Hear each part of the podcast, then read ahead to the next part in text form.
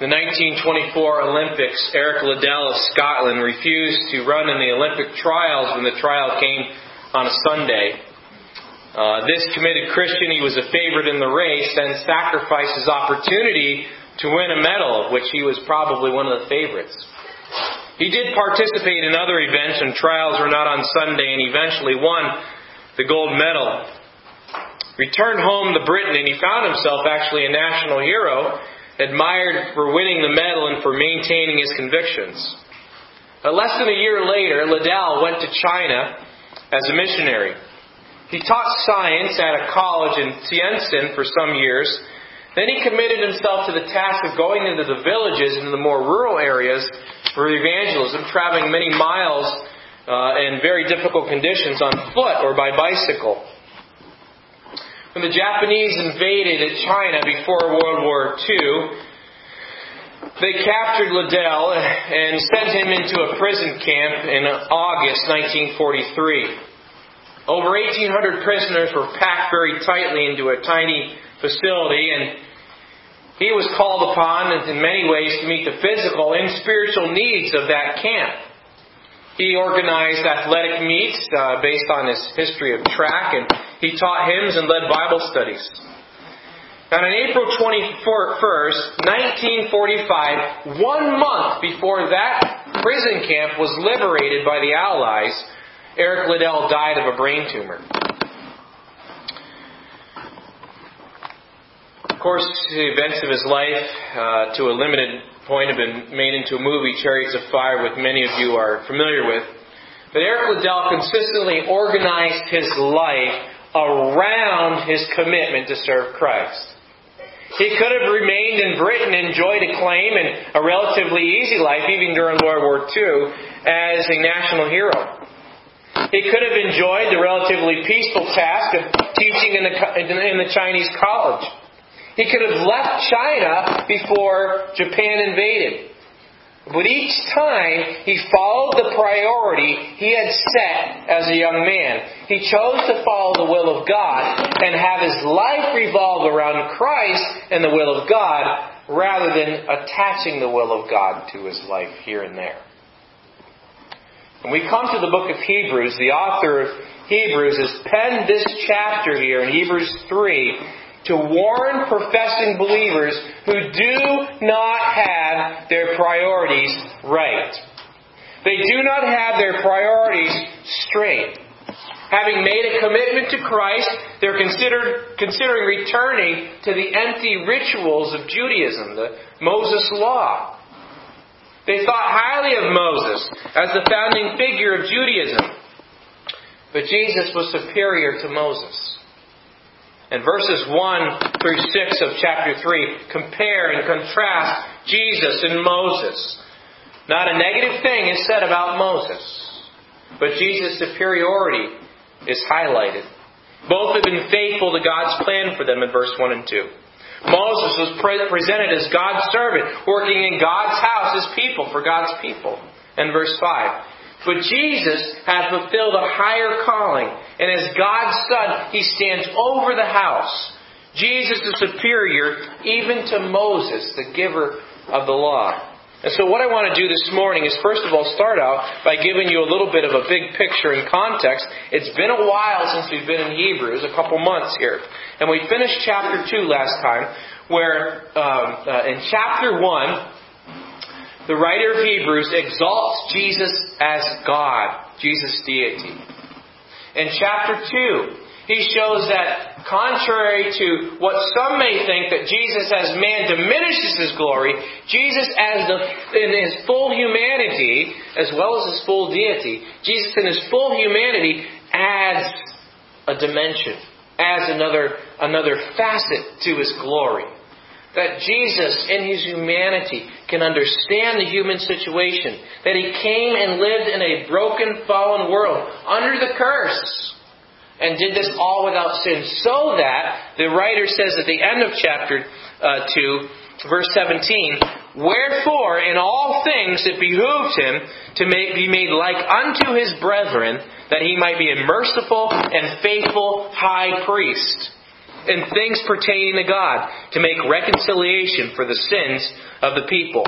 For in that he himself has suffered, being tempted, he's able to succor, deliver them that are tempted.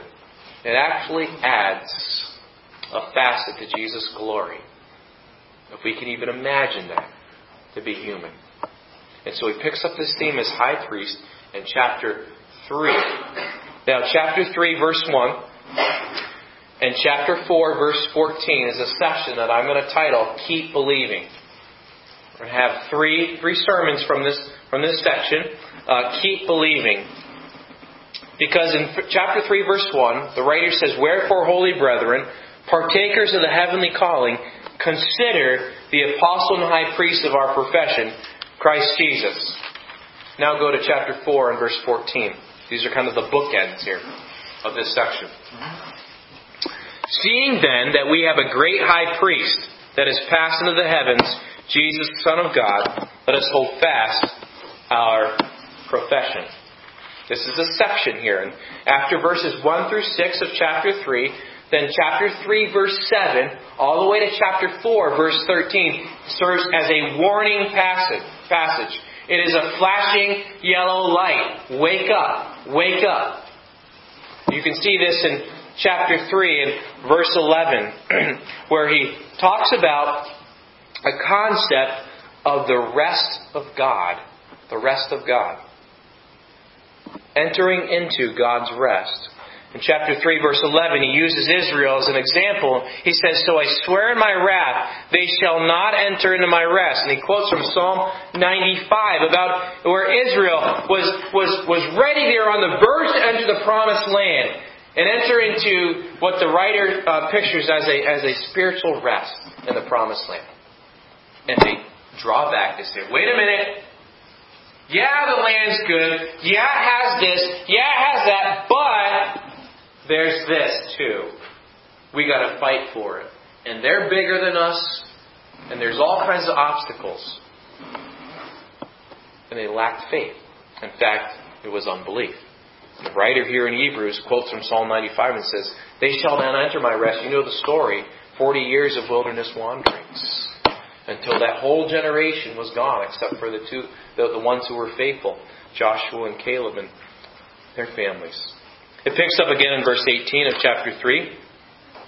And to whom swear he that they should not enter his rest, but to them that believe not. So come again the idea of faith, believing what God has said, His word, and entering into God's rest intersect here in this in this passage. Look in chapter 4, verse 1. Here's his exhortation. Let us therefore fear lest the promise being left of us, left, uh, left us of entering into his rest, any of you should seem to come short, short to it. So he brings that, uh, that story of Israel into application. He says, hey, the same principles can happen to you today. Lack of unbelief. And then verse 3 For we which have believed do enter into rest, as he said, as I have sworn my wrath, if they shall enter into my rest, although the works were finished from the foundation of the world. Verse 5 of chapter 4. And in this place again, if they shall enter into my rest. Verse 11. Let us labor therefore to enter into that rest, lest any man fall after the same example of unbelief.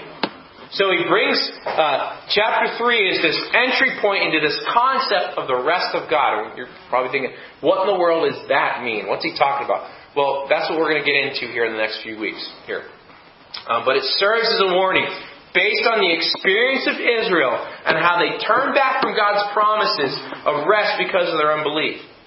And he draws the application and says, so if you, the audience, you, the people, listening to this book of Hebrews being read, if you turn away from the promises of God in Christ, you'll be like Israel and not enter the rest of God.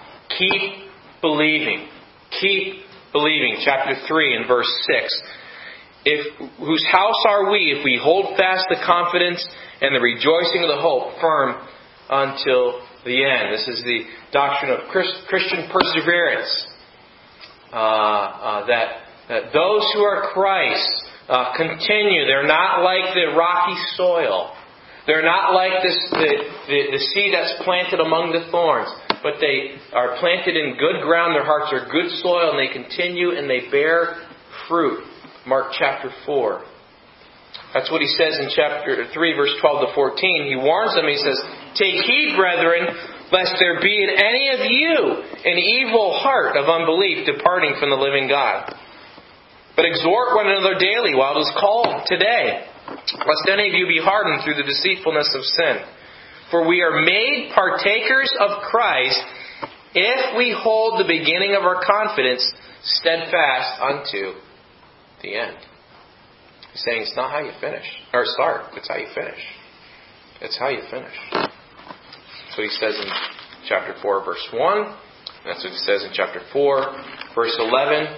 And then he gives us the promises of God, the fuel for continuing in the Christian life.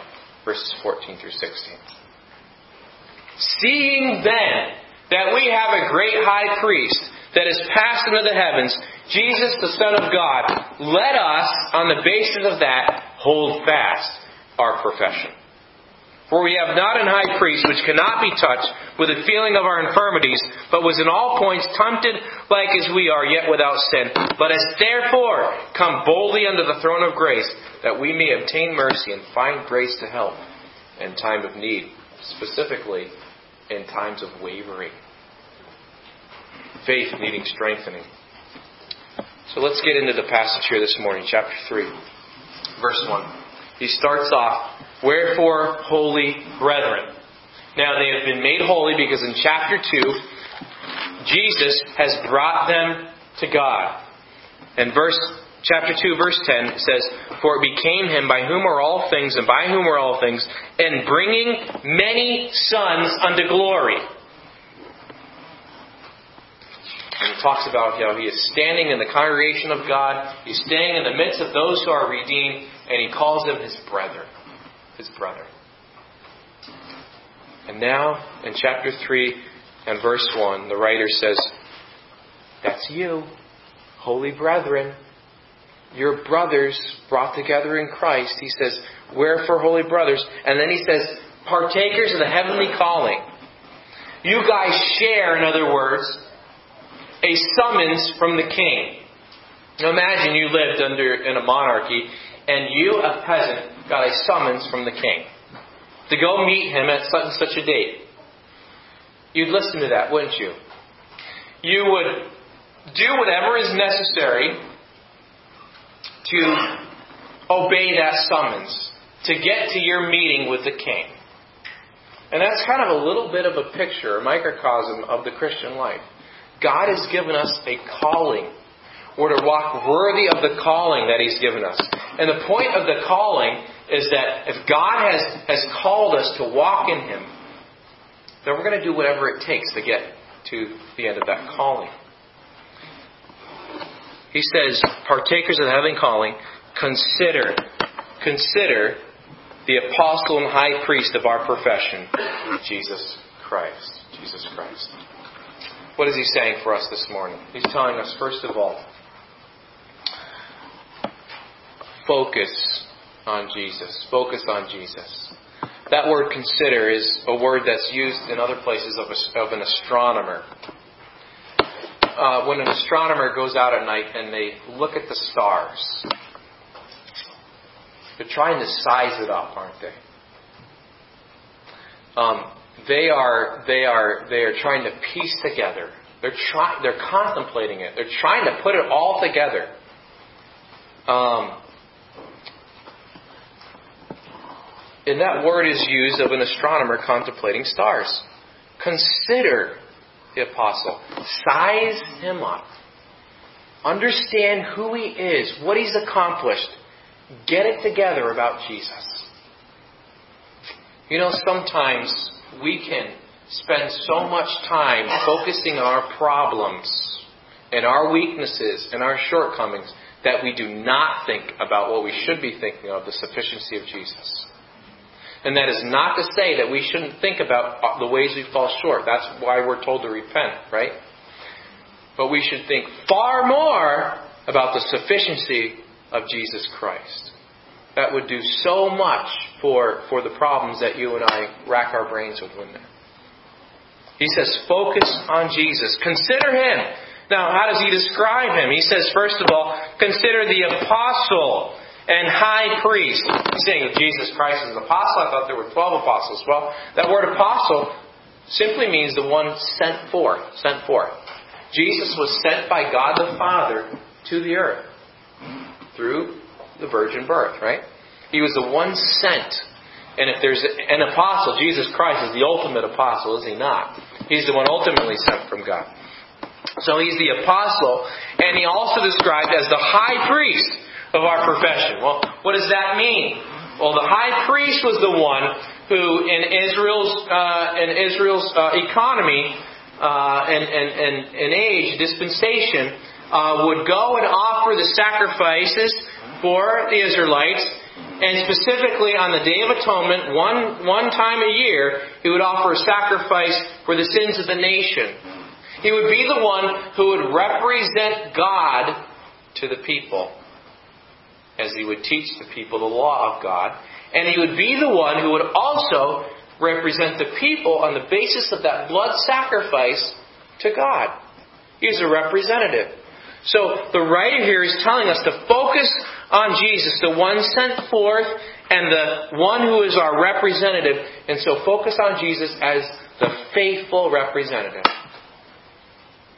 If you've ever had any dealings with lawyers and you've had to have somebody re- represent you, there'll probably be some, some, some, some stories here of how that didn't work out so well, perhaps. I'm sure there's stories of success, but lawyers get a bad rap sometimes, and some of that's because some of them deserve it, right? Any lawyers in here? Um, this is a faithful representative. He faithfully, perfectly, you think of the high priest in Israel and their, their failings, right? Eli and others. this is the faithful representative. He faithfully represented uh, God to the people and the people to God through himself, his sacrifice, because it was a perfect sacrifice. And that's where the writer's going with this throughout the whole book. That's the string he's trying to pull here. All right? So focus on Jesus as the faithful representative. Secondly, focus on Jesus here as the one who is the foremost builder. Look what he says in verse 2. Jesus, who was faithful to him that appointed him, faithful to his Father, the one who appointed him, as also Moses was faithful in all his house. So he's bringing in a comparison here of, of, of Moses. Now, to you and I, we, looking back on the Old Testament and the New Testament, we understand that Jesus was greater than Moses, I think. Um, but if you've grown up in Judaism, Moses is like the George Washington to your to your to, to your national story. All right. Um, George Washington in our nation's history is, is, is, is, was an unbelievable man. A man who I believe, if you look at his letters, really walked with the Lord. Um, he was also a very humble man. He didn't want to serve as president. Wouldn't that be great to be able to elect someone who didn't want to serve as president? Let's all vote for that guy, right? um, he was he was noble, very noble in many ways. And in our nation's history, and probably rightly so, we, we have spilled a lot of ink about the nobility of, of George Washington. He's a national hero, is he not? Yeah. That's kind of how Moses was in Israel's history. And now imagine somebody telling you that um, there's a leader who's far better than George Washington in our nation's history.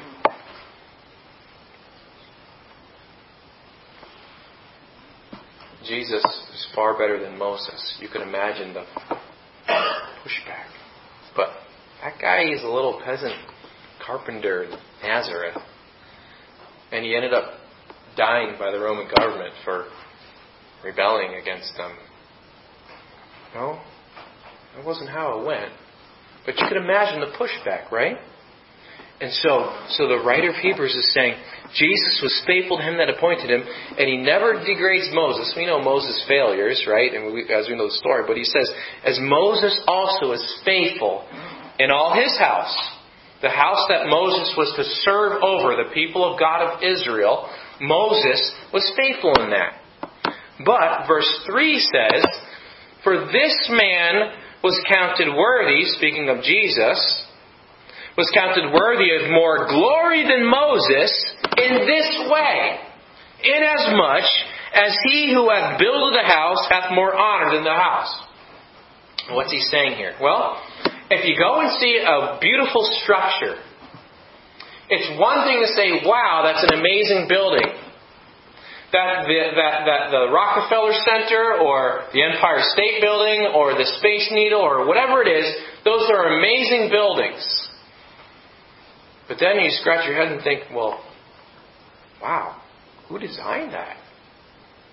The person that designed it was the architect who planned it who then uh, uh, organized the construction and saw it completed to finish, that person is a little bit more important than the building, right? The building is just the product. And so that's the, the, the writer of Hebrews' argument here, is that he, Jesus, is the one who built the house. Moses served in the house. Moses served God's people, the house being God's people. But Jesus was the one who planned it and built it. Look at verse 4. For every house is builded by some man, but he that built all things is God. And this, by the way, is, a, is, a, is, a, is, a, is another proof of Jesus' deity. Because he says Jesus is the builder, and here he says the one who built it is God. Jesus is God. Interesting here. So, what's his point? well, what is, what is fascinating here is that phrase in verse 2 that says, As also Moses was faithful in all his house, is a quote from the book of Numbers. And I'd like you to go with me to Numbers chapter 12, please, to understand the, the, the context of this statement. It really helps us understand a little bit more about Jesus, the contrast between Moses. Numbers chapter 12. That comes in the story of Israel when they are in the wilderness, which is going to set up the stage for the next scene there in chapter 3, verses 7 to 19, when they're rebelling against Moses. And it deals with Aaron and Miriam's, Moses' brother and sister. They're challenging Moses. They're challenging Moses. And in verse 1 of Numbers chapter 12, they criticize him for marrying a Cushite woman. In verse 1. And they use that to say, well, your authority as a prophet of God, someone who tells us what God has said, uh, is, is, is, should, be, should be negated. Shouldn't count. And they challenge his authority as a prophet. Because they say in verse 2, the Lord has spoken through me, Aaron and Miriam, just as much as just, just as though he's spoken uh, through, through you. And in response to their challenge, God declares that when He speaks to other prophets in dream, He speaks to other prophets in dreams. But when He speaks to Moses, He has spoken face to face with Moses. That's significant. Moses, in chapter 12, verses 6 through 8, had seen the glory of the Lord. And Moses doesn't defend himself, but God defends Moses. And uh, um, certainly um, verse 3 describes here Moses doesn't try to fight back. Um, Numbers says that Moses was very humble or meek. So it was God who heard these challenges and he responds and he vindicates Moses. And it's in the middle of this, this vindication that God says, My servant Moses is faithful in all his house, Miriam and Aaron. He's faithful. Don't mess with him.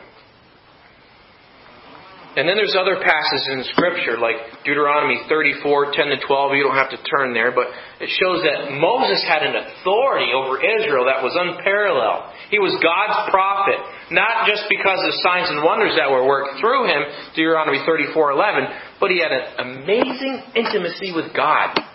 He spoke face to face with God, and he saw his glory. So back in Hebrews, chapter 3 when the writer says Moses was faithful in all his house, he's quoting from that passage to remind them remember Moses? God put him up pretty high, right? God put him up pretty high. And uh, Deuteronomy 34:10 said, "Never since would there be another prophet in Israel like Moses." Well, what's the point? What's the point? Well, the point is this. Jesus is the builder. He's not just a servant in the house.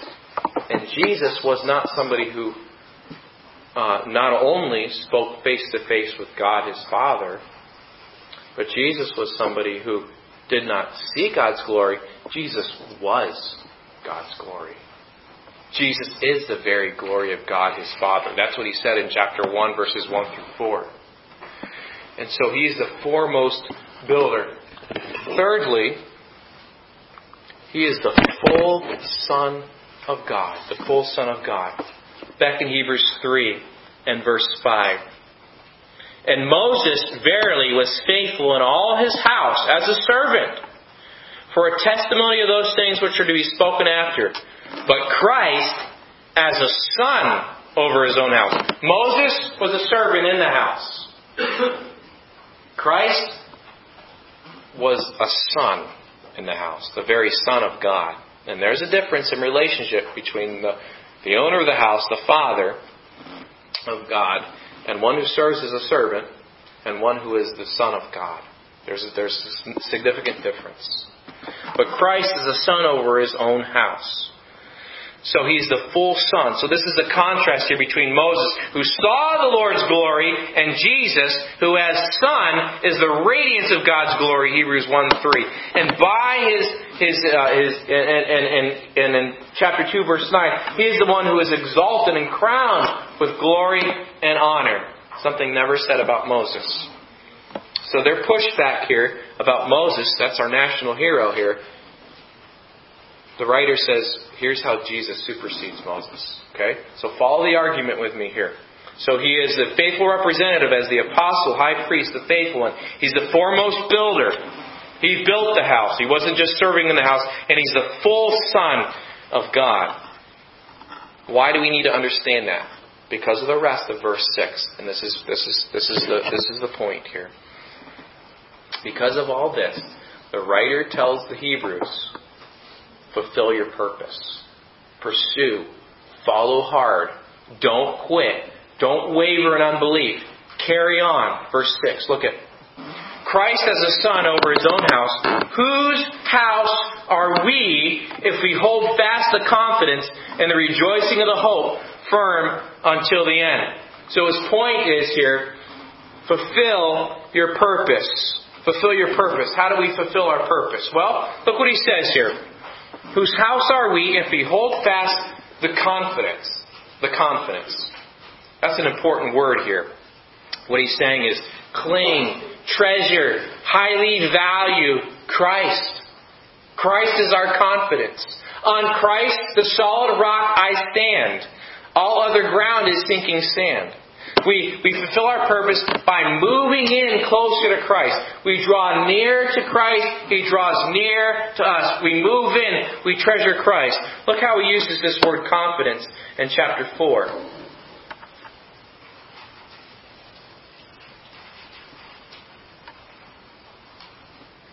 verse 14 through 16. Seeing then that we have a great high priest that is passed into the heavens, Jesus the Son of God, let us hold fast our profession. For we, we have not an high priest which cannot be touched with the feeling of our infirmities, but was in all points tempted like as we are, yet without sin. Let us therefore come boldly, that's confidence, come boldly unto the throne of grace, that we may obtain mercy and find grace to help in time of need. In other words, there is a direct correlation between somebody who is wavering in unbelief and the very uh, pressing need for them right then press into the throne of grace for help. So when the writer here says uh, in verse 6, if we hold fast the confidence, he's reminding them that their, their resource for not wavering, for holding fast, is going to the throne of grace. In other words, prayer. Like we've been talking about. Jesus Christ. Their confidence. That that word for confidence in the original language is in verse 16. It's in chapter 10 and verse 19, and 10 and verse 35. And in each case, it's an exhortation.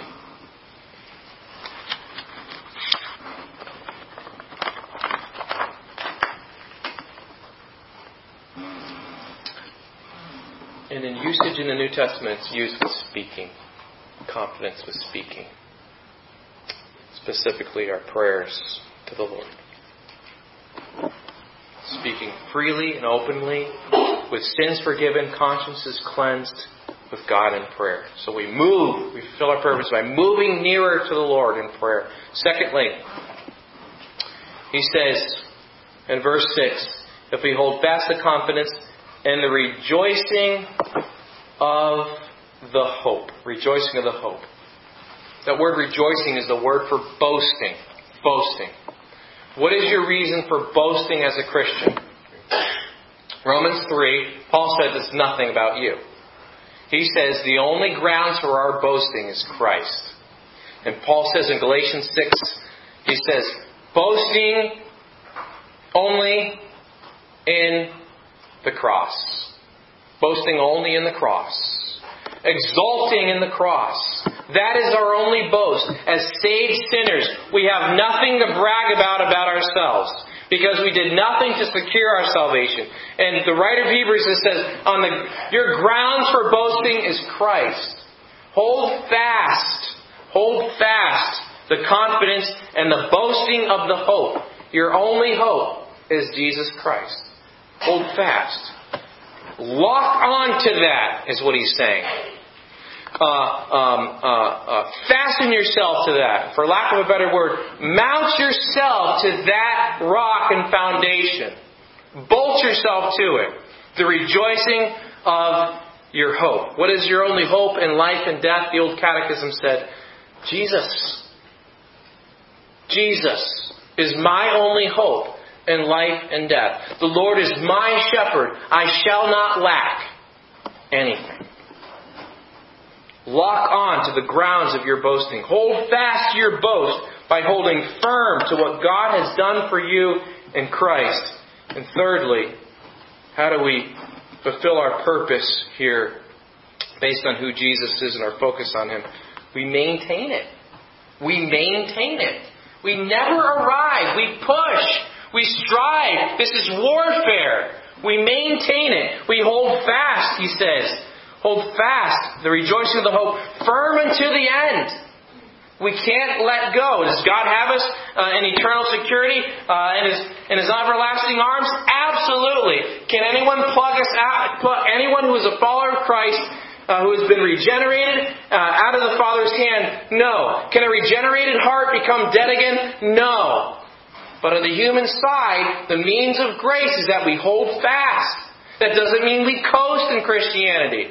I like how uh, Warren Wiersbe says it uh, about this passage. He says, The writer is not suggesting that we as Christians must keep ourselves saved. This would contradict the major theme of the book, which is the finished work of Christ and his heavenly ministry guaranteeing our eternal salvation. Hebrews 7:14 and following. Rather, the writer is affirming that those who hold fast their confidence and hope are proving that they are truly born again. And here's what we need to understand, folks. Continuing in the Christian life is the test of reality. Continuing in the Christian life is the test of reality. Jesus says in Mark 4, some may make a fair showing at first, like that seed in the rocky soil, but there's only one good ground that produces fruit. We have everything to gain according to this text here in Hebrews 3:6 by standing fast and moving forward. And we have everything to lose by slipping back. How many do we know who started well, started well, and drifted away? Who ran well, but got entangled with business or pleasures of the world or friendships that slowly pulled them away? Why? This passage tells us part of the answer to that. They did not hold fast the confidence and rejoice of the hope firm until the end. It's that simple. And folks, it doesn't start out all at once. One moment, They're doing fine, and the next moment they're not. It's many times a slow fade. It's like your favorite shirt after washing it 50 times in the washer, right? You look at what it was when you bought it from the store into the package, and 50 washes later, it's not the same color, is it? It's faded. It's faded little by little. It's, it's little by little, the color's taken out of it. And that's how it is with people who are not connected with the vine. They have no roots. I can go and cut, cut a sapling there, and I can try to plant it in the ground, and it will look good for a day, won't it? The next day you're going to see wilting leaves. It's, it's like uh, a, it's, it's, it's, it's like the piece of cheese you find when you clean out under your fridge. It's like rubber, right? All dried up and shriveled. Or if you're in my stage of life, when you clean your vehicle, you find an apple core or another piece of a fruit from one of the kids left, and it's just crispy and dried up. Now, how does this happen? Well, Paul tells us in the book of Galatians that just as we're saved by faith in Christ's work, we're to walk by faith and not our feelings. Sometimes we let our feelings be like the engine on the train that drives us, and faith be the caboose that tags along in the back. But in the Christian life, um, uh, feelings are to be the caboose, and faith is to be uh, the engine. We're to walk by faith and not feelings. The Christian life is not easy. It takes faith fueled, not passiveness, but effort. It's not like after you get saved, you step on the up escalator to heaven and just ride it all the way up, right? Is that anyone's experience? No. That wasn't even Christ's experience, was it? No. It's not a joyride. In this world, it's more like this. Walking up a down escalator. Okay? Kids, if you haven't done that, you need to do that sometime. It's fun. Alright? Walking in this world is more like walking up a down escalator. Um, if you make no effort by faith, and you're standing there saying, I'm good, I'm cool, I'm neutral, what's going to happen? You're not neutral you are going down. And folks, if you are not pursuing and pushing toward Christ, you are not neutral. There's no such thing in the Christian life as on the fence. There's no such thing as coasting. You are either going forward or you're going backwards. It's not easy. That's why it takes faith fueled work. But it is done. It is accomplished by following the one who is standing there, like with Jacob in his dream, at top of the stairs. Jesus Christ walked that same walk. Second, First Peter two tells us to follow in his steps, right? And he didn't tell us that to just kind of jerk it away and say, "Yeah, you were close, got it back," right? No, he did that because through faith-fueled effort and the grace of God, it's possible. It happens. And many of you are the result of that. You, because of your faith in God's promises and not worrying about your feelings, have pressed on, have persevered, and you are not where you once were. You are not where you want to be. You're not at the top yet, but you are not where you once were. Because it's grace driven effort. It takes faith fueled effort, but it's done by following the one who himself has walked those stairs. He has finished the course. He is at the top. Consider Jesus, remember? And has reached out his helping hand down that escalator, and he is helping you walk up those stairs. And the helping hand is called his helper, the comforter, the Holy Spirit, to keep nudging us forward. And so, folks, you say, the Christian life is hard. Yeah, that's why it's war, right? If war was easy, it wouldn't be called war, right?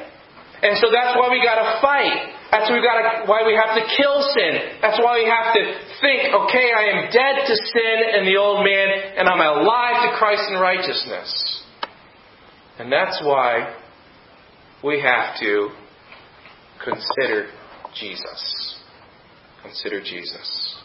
Folks, I don't know where you are in your Christian walk uh, if, if, you are finding yourself uh, uh, uh, not as close to the Lord as you were, you're not in a good situation. If you have found yourself coasting, you're not coasting, you're deceiving yourself. You're heading back down. But I can tell you by God's grace, you can confess that to the Lord and you can pursue on. Here's tool number one the Word of God. Here's tool number two the prayer for help. If you don't feel like praying, beep, beep, beep, beep, beep, time to pray, right? Here's tool number three. You're going to see that in the rest of chapter 3. Exhort one another while it's called today, lest any of you be hardened by the deceitfulness of your heart. So God has given these means of grace, these tools that help us take the next step on the down escalator. All right? So when you're faced with temptation this week, here's what you need to think. If I give in, I am standing still on the escalator going down.